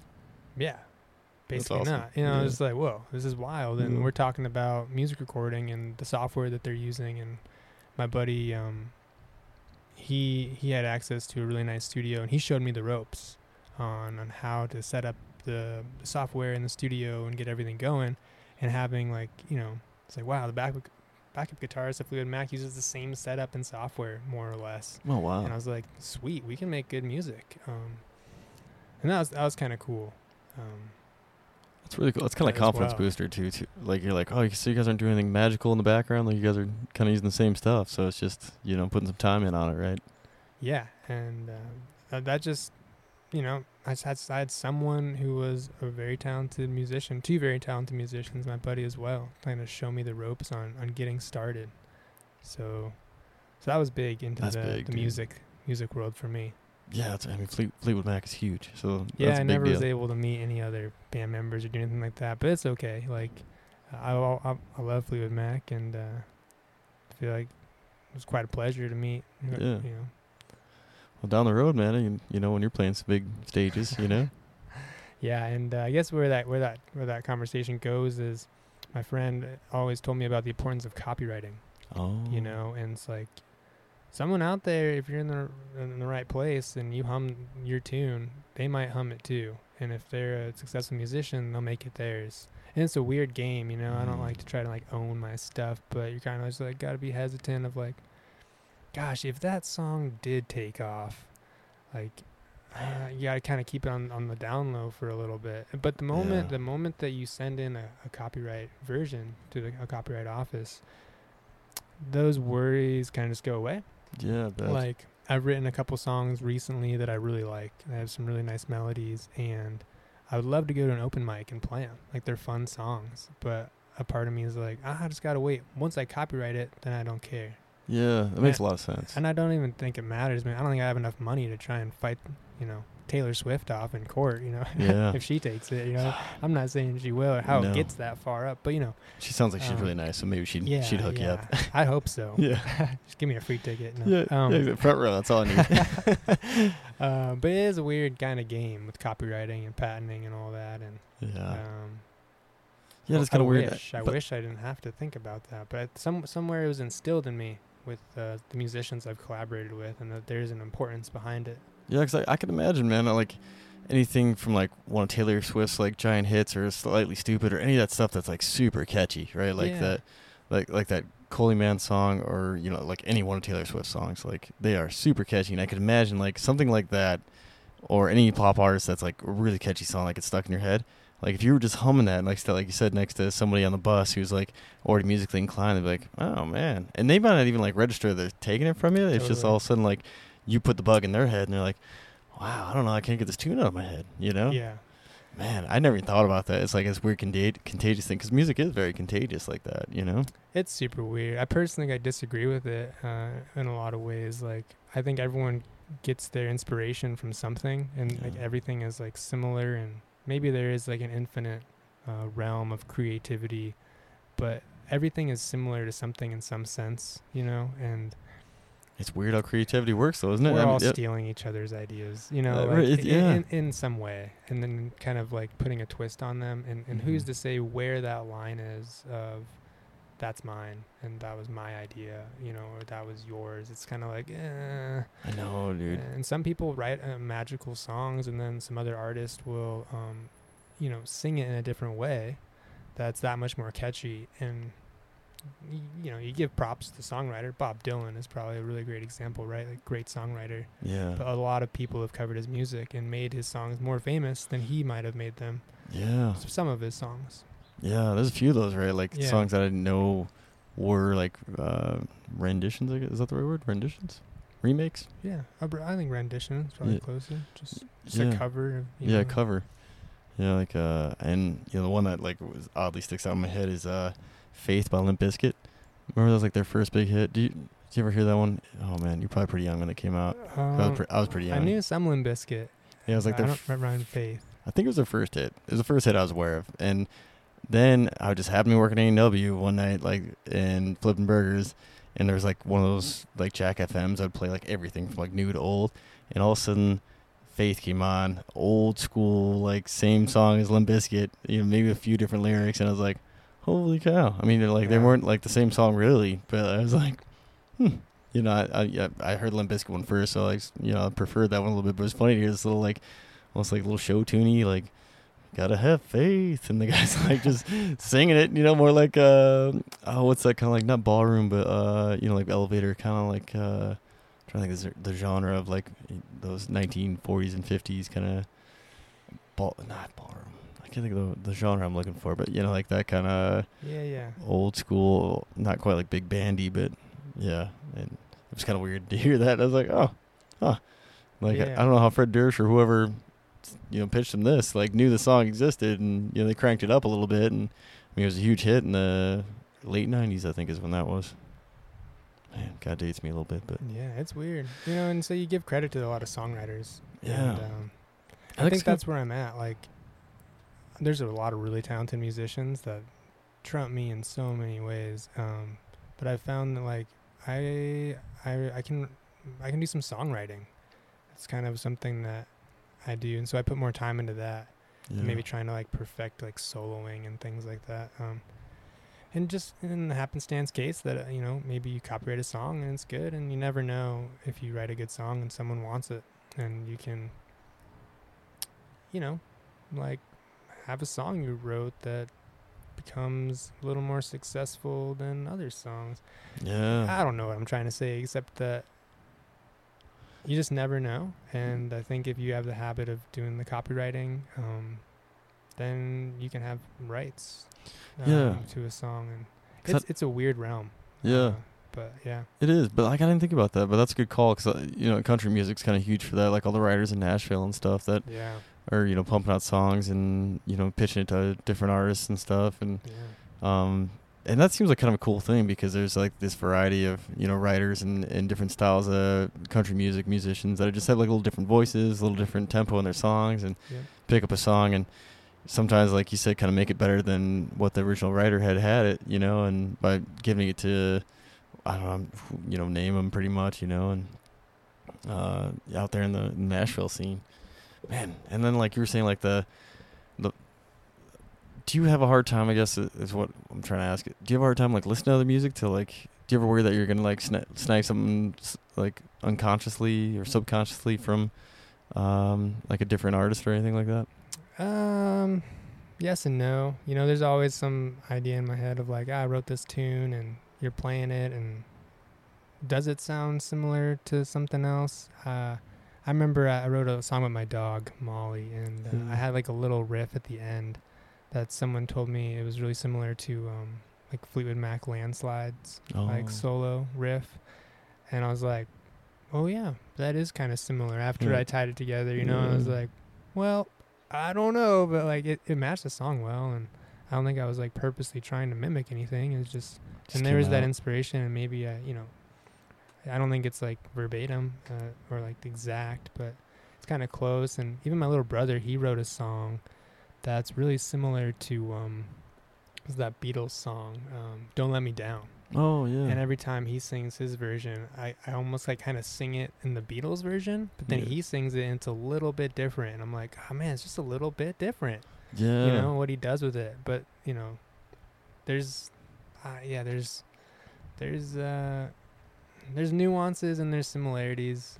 And Yeah, I think you're always gonna have a little overlap because, like, especially in similar like genres, like um, you know, the early 2000s rap. For me, there was like beats that were kind of similar, and like I like that song, but it reminded me of different songs. So you know, like listen to this song, and the next I listen to the other song that it reminded me of, and kind Yeah. of flows together, like in a in a good way to me, you know. Yeah, that's what I'm saying. There's like who who who gets to copyright a strum pattern, you know, or like,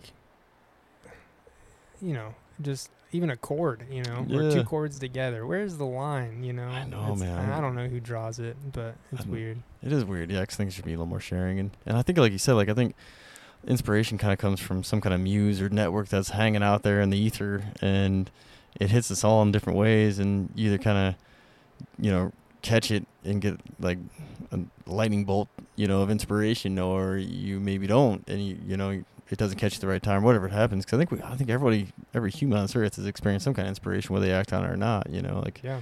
me doing this.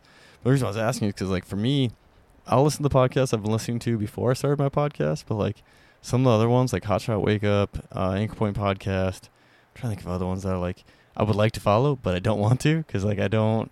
I want to. I want to have this a little longer before I start like listening to folks that are in the same similar field. You know, they're more fire like focused, and I Mhm. think which I think is really good. But I still don't even want to like branch out into something that's even in my realm yet. Before I, I want to get like 100 episodes or something, in, so I'm like really solid on my way. So I don't want to like start like listening to something back when I'm editing it and be like, man, that really sounds like the Hot Shot Wake Up, you know, like or something. You know, like that's kind of like similar. Like whether I bring something into my podcast that's like a maybe like a weird little segment that I didn't have before, and I didn't know, and I don't notice it, and all of a sudden it's like doing whatever you know someone else has been doing, and, and I started listening to their podcast, and now I'm you know subconsciously snagging their stuff, you know, so I've been kind of narrowing my uh, podcast range, I guess, or something like that. Does that make any sense? Yeah, it does. Um, and I guess my thought on that is, you know, I think inspiration is good though. Like, I look at musicians or like like I said earlier, like Tenacious D, Adam Sandler, these people, these these comedians, and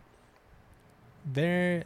It wasn't like I was gonna not listen to them and just try to like do my own thing. I'd actually listen to them and I'd look at where, like where their punchlines were, where what made their music catchy, what were what were what what were those highlights, those things that I caught. Smart. And then you know, like, it's like I'd almost like I'd use those, but put my own creative twist, my own renditions. Like, that kind of makes the- sense. Like we all, I, I think if we all, if we hundred percent tried to copy somebody, like we still probably wouldn't copy them because we all have like those differences within us, Yeah. you know, and um, Yeah, I'm not them. They're not me.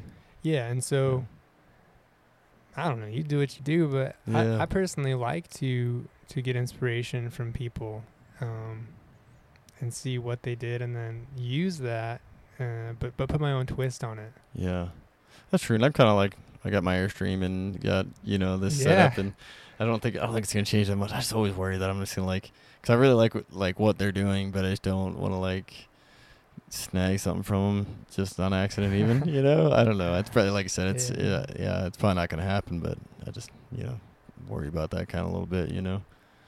And, Yeah, Yeah. that's fair. I don't know. Maybe one day. You know, you kind of talked me in a little bit, but I'm still still holding out. maybe for, maybe at my hundredth episode, I'll start. I'll, I'll break into the Anchor Point podcast and, Yeah. and Hot Shot Wake Up a little bit more. But yeah, man, the uh, doing something fun though, man. I think that's so important though. You know, like even work for the Forest Service. You know, like I I wouldn't be here if it wasn't fun. You know. But back to your travels though, I think. Do you got anything else you want to talk about with the music stuff? Feel like I keep No, off the top of my head, I mean that, that other memory came back and Oh. kind of relayed with the copyrighting and stuff, Oh, you know. okay. But you know, I always miss parts of stories and developments, so maybe it'll come back. But I think I'm good for now. Oh yeah, yeah. No, because that's why I ask, and I try to like kind of go back sometimes. Because even for me, like um, hosting, I'll be like, oh man, I'm gonna test it. A lot of times, usually in the editing, or as I'm driving home, I'll be like, oh man, I'm going to cover this. So I kind of try to drag my feet when I move on to something else. But um, but the travels thing. I mean, when did you start traveling? Was were you traveling solo like before you got married, or was it like once you got married? Traveling was an interesting one for me. Um, I should probably get some water too. Time out. Yeah, take your time. Oh yeah, you got you got plenty of cord. It's uh, just a. It's Good got the slinky the cord. Long cord. Yeah. Yeah. Slinky cord. But yeah, I had one of my guests about pulling off one time, and I was like, well, I should do something better. Because I had really short chords before. Yeah, and just just cause uh, I don't know if uh, old Doug he's gonna be listening to this podcast, but he told me not to make any goofy noises. So this one's for you, Doug. There you go, Dad. Sipping my water. Yeah, that's what he told you. Was he trying to put the pressure on you or something? Hey guys, I hate that. Oh, that's awesome. oh man, I love Doug. I was uh, I was kind of peer pressuring him to come on, and then like I let off, and I was like, oh, just kidding, man. Like, I think he'd be great to have on, and so I think he's gonna come on after his wedding stuff after he Good. gets it settled down. Good, yeah. Uh, and it's funny though, because like uh, you didn't have it so much, but even a little bit. It seems like when I talk to folks that I think are interesting, they're like, ah, "I don't have anything to to give." I'm like, "No, man, I wouldn't be asking you if I didn't think you were interesting." You know, like everyone's got their their own thing yet that they bring to the table, and um, you know, if you were just like, I don't know, I'm, I can't even think of a good example because I think everyone's interesting, but like something that was super bland, I don't know what it would be, but uh, I don't know. Everyone's got a story. you know? Everyone, yeah, Maybe if you just like sit and watch too much TV or something, you don't have a story. But then if you like, you might have a story about the TV. you know, Yeah. what you saw. I don't know. you yeah. know, Maybe know more more about facts. Yeah, 'cause that's what I was gonna say. Maybe know more about TVs than me and like what makes a good TV these days. Because I know there's like all these different kinds now. You know, like what happened to 3D TVs? you know, like that used to be a Yeah. thing. Yeah. So yeah, like I said, I mean, I I think I could probably find something interesting because I you know I got a curious brain, or maybe it's ADD, uh, maybe it's both. But so your travels, it wasn't like how would you get started? Talk to Sure. Traveling started probably before I was even born. My mom was a big traveler. Oh, like, so uh, and I, I guess I could tie into this later, but Built into I know she, yeah, she liked traveling. She was actually in the Peace Corps in Kenya for three years. Oh, wow. I, I want to say, and I know she did like some travel in India and things like that. So I think she had the travel bug a little bit, and um, you know, growing up, we we did some stuff in state, but I was really fortunate, and I did a trip to Costa Rica with my family. I went to France with my dad. He was on a business trip and had a, a family friend that had a kid my age, and I just hung out with him and Man, that's cool. you know did stuff. So, kind of a young age. Um, how old were you when you went to Costa Rica? gosh, I think I was like in middle school. Oh, so you you, still, you got good memories of it then, right? I mean, Pretty still? good. Yeah. Yeah. Did you see uh, toucans? In Costa Rica, Maybe they don't exist there.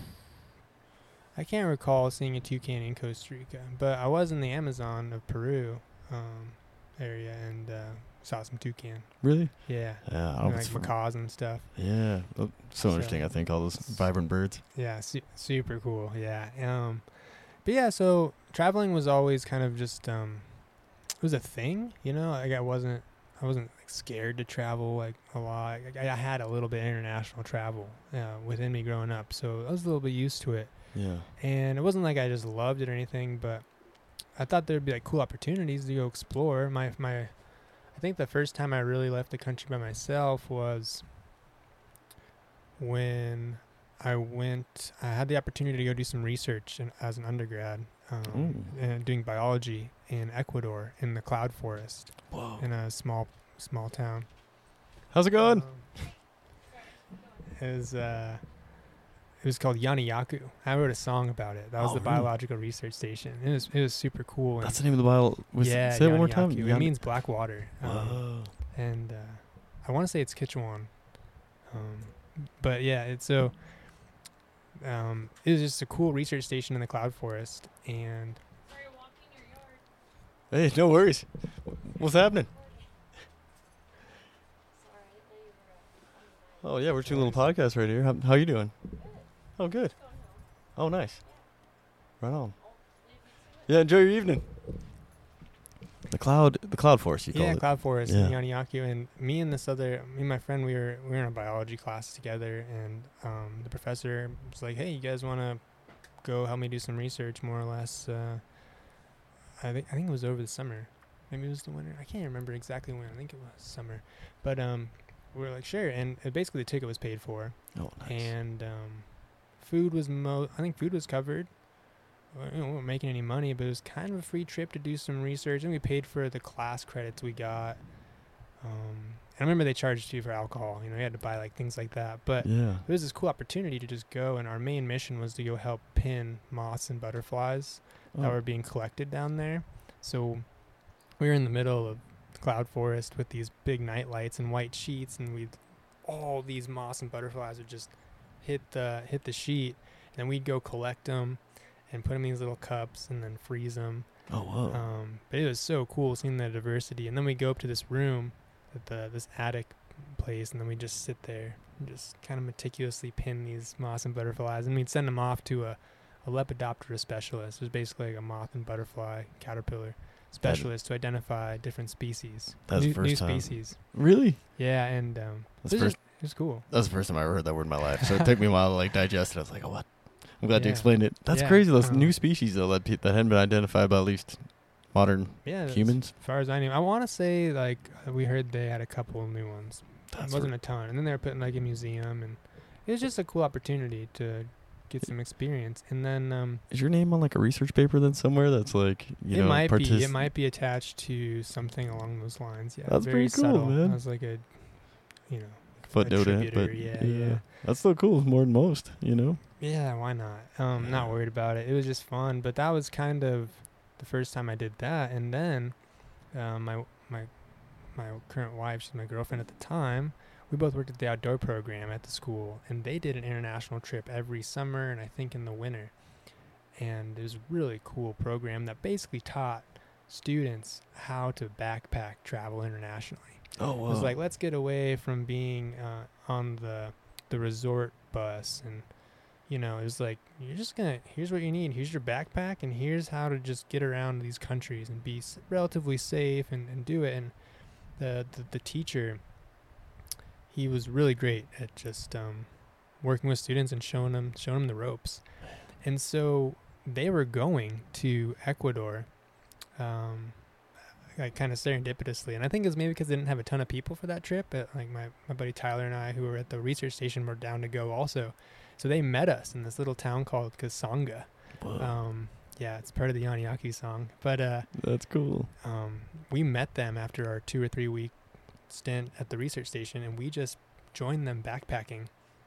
We went all over Ecuador, and then we went up into Colombia Whoa. and um, I had to leave early out of Bogota, but the rest of the group went up to Panama and they sailed the San San Blas Islands and did some other cool stuff know, like um, that I, I missed out on, but it, whatever it, it was what it was. I had to do other things. And Man, what an incredible trip though. yeah, and so that was really the first time I think that I learned how to do the backpack style tra- traveling, and my wife, that was her passion. Like Oh, really? she loved it. Like uh, she went with the outdoor program to Brazil, but like when we right when we first met, like we met, we were like, you know, I was like, wow, I, I have this beautiful girlfriend, and then she's like, I'm going to Brazil four weeks, bye, and I, I don't know what she did down there. You know, it's all a mystery. Yeah, that's awesome. And, uh, so you guys haven't been together like, that "May- long? Maybe we'll, yeah, maybe we'll we'll come back and still be together. Oh man, I don't know. She's coming back, but Yeah. Uh, anyway, uh, that so that was her thing more than my thing, and I still thought international travel was really cool. Uh, it's really fun, yeah. and you know she she always really wrote me into it. I think, and I was always just down to go. Yeah. Um, but yeah, she's kind of the instigator, the initiator of, Yeah. uh, of of a lot of the traveling that that that we do. Um, That's super cool, man. Well, and, like you already had some experience and you're already kind of down for it anyway, so it probably kind of made it easy. You know, like where sometimes you see couples like one really likes traveling, one is a homebody, so it kind of makes it tough whenever they go somewhere. You know. yeah, yeah. Um, But I, like I think they're you know the resort life's okay, and it's like if we if if you just want to go relax poolside somewhere, it's it's cool, and you know you have to worry about food. It's all like a lot of the places are all inclusive. You know, you just stay in the resort. But like man, if I go somewhere, I, I really want to take in what the country is and the landscape and everything else. You know, like so what what you guys are doing is is more of like what I would be into. I think you know. Yeah, it's definitely more like uh, like an authentic way. It's to see what's going on like locally. You know, the Yeah. resort life. I've done it. I'm not gonna say it's not fun because I had a great time. Yeah. Um, it's still super fun, but it's a lot different than kind of immersing yourself in the culture. Um, yeah I, bet, I think man. it comes with some more challenges. Like you're a little bit more prone to get food poisoning. You got to keep your head on your shoulders. You know, like you. There are some like riskier things you can do, but you know, if you kind of have an idea of it's like the analogy I use is if you go down the wrong alleyway in Chicago, you're gonna get jumped Yeah. bad things are going to happen. And it's the same thing in the majority of these countries. You know, if you go down the wrong alleyway in Mexico or Peru or South Africa or whatever, same thing. But if Yeah. you stay in the areas that the locals are and, and kind of just have a, a little bit of a, a knowledge and awareness of your surroundings, gosh, I don't think I've had, I can't think of any problems that we've ever had. We almost had one issue. Um, it's kind of a funny one, but nothing ever happened we backpack style. and This is how we used to do it. We don't do it quite as much now, but we used to never even have a place to stay. oh really? We'd literally just show up on a bus. Like we'd hop on a bus and go to a place and have our backpacks and we'd just walk to like different hostels. And we'd walk into the hostel and say, How much? And then they'd be like, This much. And be like, Can we see the room? And then they show us the room and be like, Okay, cool, cool, cool. Well, we'll come back. And then we'd like Mm. go check out another hostel and do the same process. And then be like, Which one do you want to stay at? Let's do this one. And then he'd also wheel them and deal them because he'd be like, this one down here is doing 15 bucks a night. Like, you can guys, you know, work something out and haggle. So that was the whole process we'd use. And um, Sounds pretty good to me. yeah, it worked almost all the time. This one time we were in Thailand and we were going to this island called Koh Tao. And it's like this ma- massive scuba dive island. where Everyone gets their certs and stuff. But you got to hop on this boat. Probably holds like maybe 150 people or so. And there was uh, a big Indian group of people. It must have been 75% of the the boat and the Oh, ticket really? spot Yeah. and they were super late. And it was on Christmas Eve. Um, and so they late they left super late because they weren't gonna I don't think leave without all these people. Yeah. And we got to this island at night and we had nowhere to stay. And um, things were like kind of closed down. You know, we don't have like service or anything at the time. You're just kind of there and it's night. And we, we went to all these hostels and they're all closed or they're all Ooh. they have no vacancy. And we're like, oh my God, like, what are we going to do? And almost slept on the beach, but then we went to the scuba dive place that we were going to get our cert at. And we're like, yeah, we're supposed to maybe do some scuba diving here and looking for a place to stay. And this one, uh, we went to this bar, and this lady's like, oh, let me call a friend. And um, she hooked us up, and we got a place to stay. But the funny part of that story is later, like a couple weeks later, I'm doing some like research about islands and Koh Tao in Thailand, and that island is uh, called Murder Island, Thailand. Oh. Yeah, it was like known for people getting like Abducted and killed. yeah, yeah, from sleeping on the beach. And I was Oh. like, oh, I, I didn't reach research that one, you know, like, and we kind of like dodge that bullet Yeah. maybe, but you know, so you gotta just you know be a little bit aware, but um, Yeah. Man, we we gotta wrap this thing up. I mean, we, we're about a hour and a half in. oh almost. really? Yeah, so we, we can wrap this thing up if you want. Yeah, no worries. Yeah, I didn't know if you yeah if you need to need to be somewhere. I, I should have asked you before we started. Seven o'clock. At seven o'clock. Yeah. We can see. I don't know if it's urgent. We could do a quick pause. Yeah, let's do a quick pause. Let's man. do a quick pause. pause. Yeah. Sync it up real quick. Just makes it easy to find the place. A clapper. Yeah, so best way to do her. But um, yeah, like I said, my bad. I should have should have uh, started this off with uh, asking if you had any plans this evening, so I can kind of Oh, cater. you know, just dinner. Oh, yeah. I've been I've been the cooking person just with all the different projects we got going on and stuff. So yeah, um, same Right. thing, I think. yeah. No Murder. plans really. Um, I'm just stuck on Murder Island. Man, it was a yeah, close one. so yeah, left off at Murder Island, Thailand. We ended up getting our scuba dive certifications there, and everything worked out. But uh, it was beautiful. Besides the yeah, super. the risk of murder. Yeah, yeah, Yeah. cool place. Um, cool, cool place.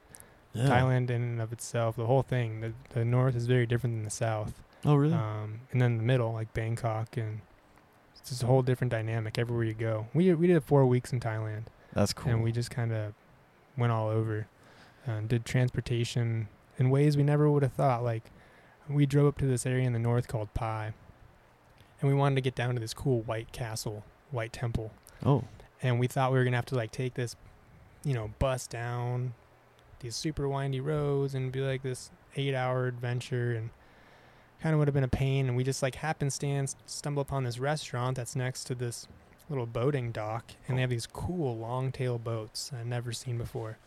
And we're like, where do these boats go? And they're like, they go to this place. And we're like, isn't that the place we want to go? And we're like, yeah. And I was like, how long is the boat ride? And they're like, it's like two hours. Oh, This is more like as the crow flies, you know? Yeah. It's just direct. We're like, you guys going now? Like, we're leaving pretty much right now if you want to go. And we're just like, let's go. And That's so we just kind of hopped on and ended up at the white, white temple, that route, you know? So some, fu- sometimes funny things happen like that. Um, That's cool. How, how's the White Temple, man? Is it like like a Buddha temple or Buddhist? I mean, Yeah, all the temples are different. Oh, Um, really? They have like a white temple and a black temple, and uh, if I want to recall, the white temple was really new oh, and very artistic. I mean, these temples they're they're incredible. I, I can't explain them. And Oh. um, pictures don't do them justice because the meticulous workings of like the architecture, oh, gotcha. uh, they're just like holy moly, they're so cool. And the inside, I kind of had a modern age. It was almost like a modern temple oh, and they had these really interesting like uh, artworks on the walls that like had you know modern references like Pikachu and Batman. Oh, and really? They're all like doing weird stuff and like this is wild. You were in Thailand. Yeah, I would not it was, It was like the modern temple, yeah. but um, super cool. And like cool. as you're walking over this cool white bridge, there's like this graveyard on all sides um, of like bones and different skulls, but some of them are of like Wolverine's head. Oh, really? Uh, I- it's hard to explain. It was Like- really wild. like Wolverine from the comic and Yeah. movies? Oh, Yeah. Oh, um, whoa. It was all white, you know. oh yeah. Huh. Just just wild stuff. That's wild, man. That would that'd be weird because like for me, I'm always like trying to take in everything all the time. So all of a sudden, I'm like, what is this going on? What's going on here? Like I don't know how to feel about this. Yeah, the White Temple was very different. The other temples were more like kind of I would say Buddhisty, you know. Um, yeah. Kind of had that feel, and and a lot of the temples too. Um, there were religious things going on where people were like meditating or doing any kind of some kind of thing, Oh, cool. a- and, you're kind of in the background, just like kind of looking around. So yeah, each one was a little bit different. yeah. God, that had to be a little odd, huh? Like someone's in meditation or something or prayer, and like, how's it going? Yeah, yeah, right. They're like, leave me alone. yeah, yeah. W- Were there elephant? I picture elephants everywhere. Are there elephants everywhere? Or are they just in one part of the country? No, they were not everywhere, but we did go hang out with some elephants. Um, they have more san- like more sanctuaries. I think the elephants were actually kind of becoming threatened. Oh, I think people were. I think I can't. Don't quote me, but I, I want to say people were taking them down for like tusks and ivory and stuff. oh, the ivory trade, so right? there was a lot of um, like sanctuaries, and some of the sanctuaries were better than others, and a lot of the sanctuaries made their money off of tourism, people visiting the elephants. So, like the really high end ones took like the best care of the elephants, but you're paying an arm and a leg. And at the time, we didn't have a lot of money, so I think we went with kind of more of a mid grade one. oh, gotcha. Um, where it was, it was cool, and you just got to go hang out with the elephants. You get feeding them bananas and oh, really? yeah, I remember we actually walked into this big pond, and um, you know, I, I don't want to stereotype Australians here or anything. Like, I really, they're really fun people. Is actually what I'll say. It's mostly Yeah. positive, but they're wi- some of them, some of them are so wild. And we go into this elephant pond, that's literally just water and elephant, you know, shit, and it's just like. This one of the Thai guys like starts splashing water like on uh, on some people, and you know, myself and I think we had some people from the UK with us. We're kind of like, don't splash me with that water, you know. Yeah, I don't want the poop water. Yeah, the, the Australian people were just like, started splashing back. And next thing you know, you're like you're in the splash zone of elephant poop water, and Oh.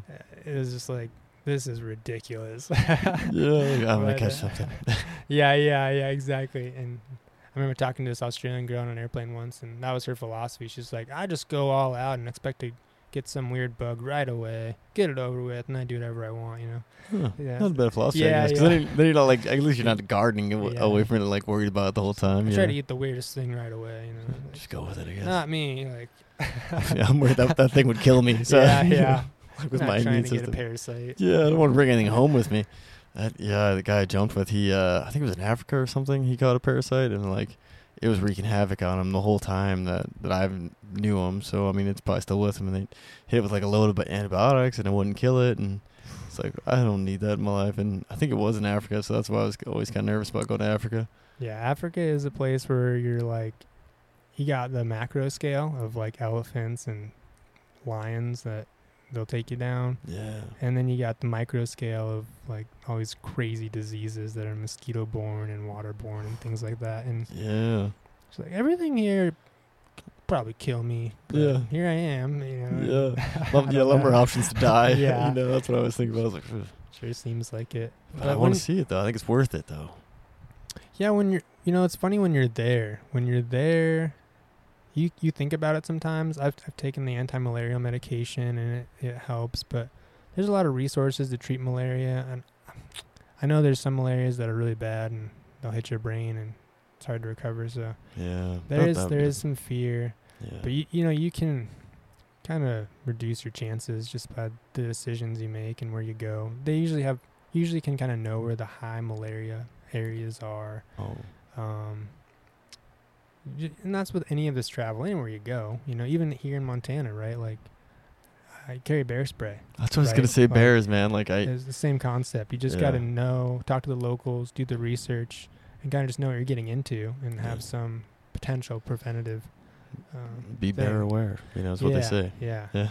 Well, like for me, yeah, same. I, you know, people kind of ask me about that more often than not. Is like, uh, especially if they're not from here. Like, oh, what about bears? Aren't there bears everywhere? I'm like, yeah, I mean, population's going up, but I just don't think about it. I guess you know, like uh, a lot of times, you know, especially the smoke jump, you're in the middle of nowhere, like Idaho or the Bob Marshall. I mean, I saw a giant grizzly track in the Bob Marshall on a trail that we had just walked up, and then on the way back is when we saw the tra- the track, and I was like, it wasn't there on the way up. I was like, oh no. So I mean, like that'll like kind of pu- push in pause. But then it's like I don't know, man. I've been out there so much, so I don't think about it too much. But I'm also not just like leaving food out. You know, I'm not, Yeah. you know on top of my sleeping bag at night, or you know, I'm uh, trying to do all the the bearware stuff. You know, like this food storage and you know keeping your food away from your camp and all the things you can do to prevent it, and you know not having a sticky deodorant right next to you or toothpaste, or you know they might go after that too. You know. Exactly. And the same concept in Africa. You just you drink filtered water. You know, you you're aware of like the vegetables you're getting, and Yeah. you know, I don't eat a lot of salad when I travel internationally, Oh, just because of that. potential water residue and things like that.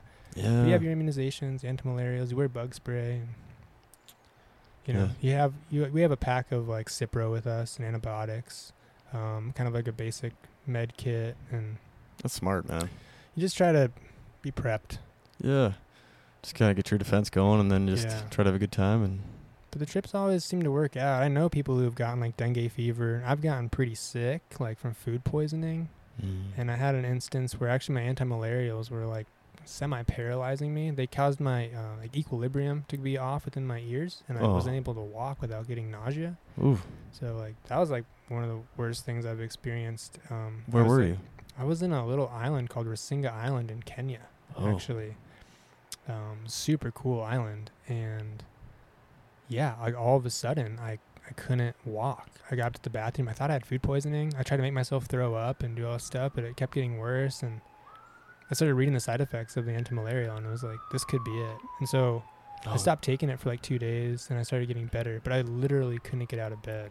Like I just would like fall over. It was so weird. That's like a- really appreciate like my ear equilibrium. You know. uh, yeah, I was gonna say that's like a Um, nightmare scenario for me. Yeah, you know? I was thinking about like you know people who are like paralyzed, and I was like, this is I don't know what's gonna happen. And so then it was funny. Like then we're like, all right, well let's take you to a doctor. And so I finally felt good enough to get up. And the next day, like right after this, they're like, all right, well, um, are you able to hop hop on the back of this dirt bike? And I was like, great. Like I'm already nauseous. Like here we Yeah.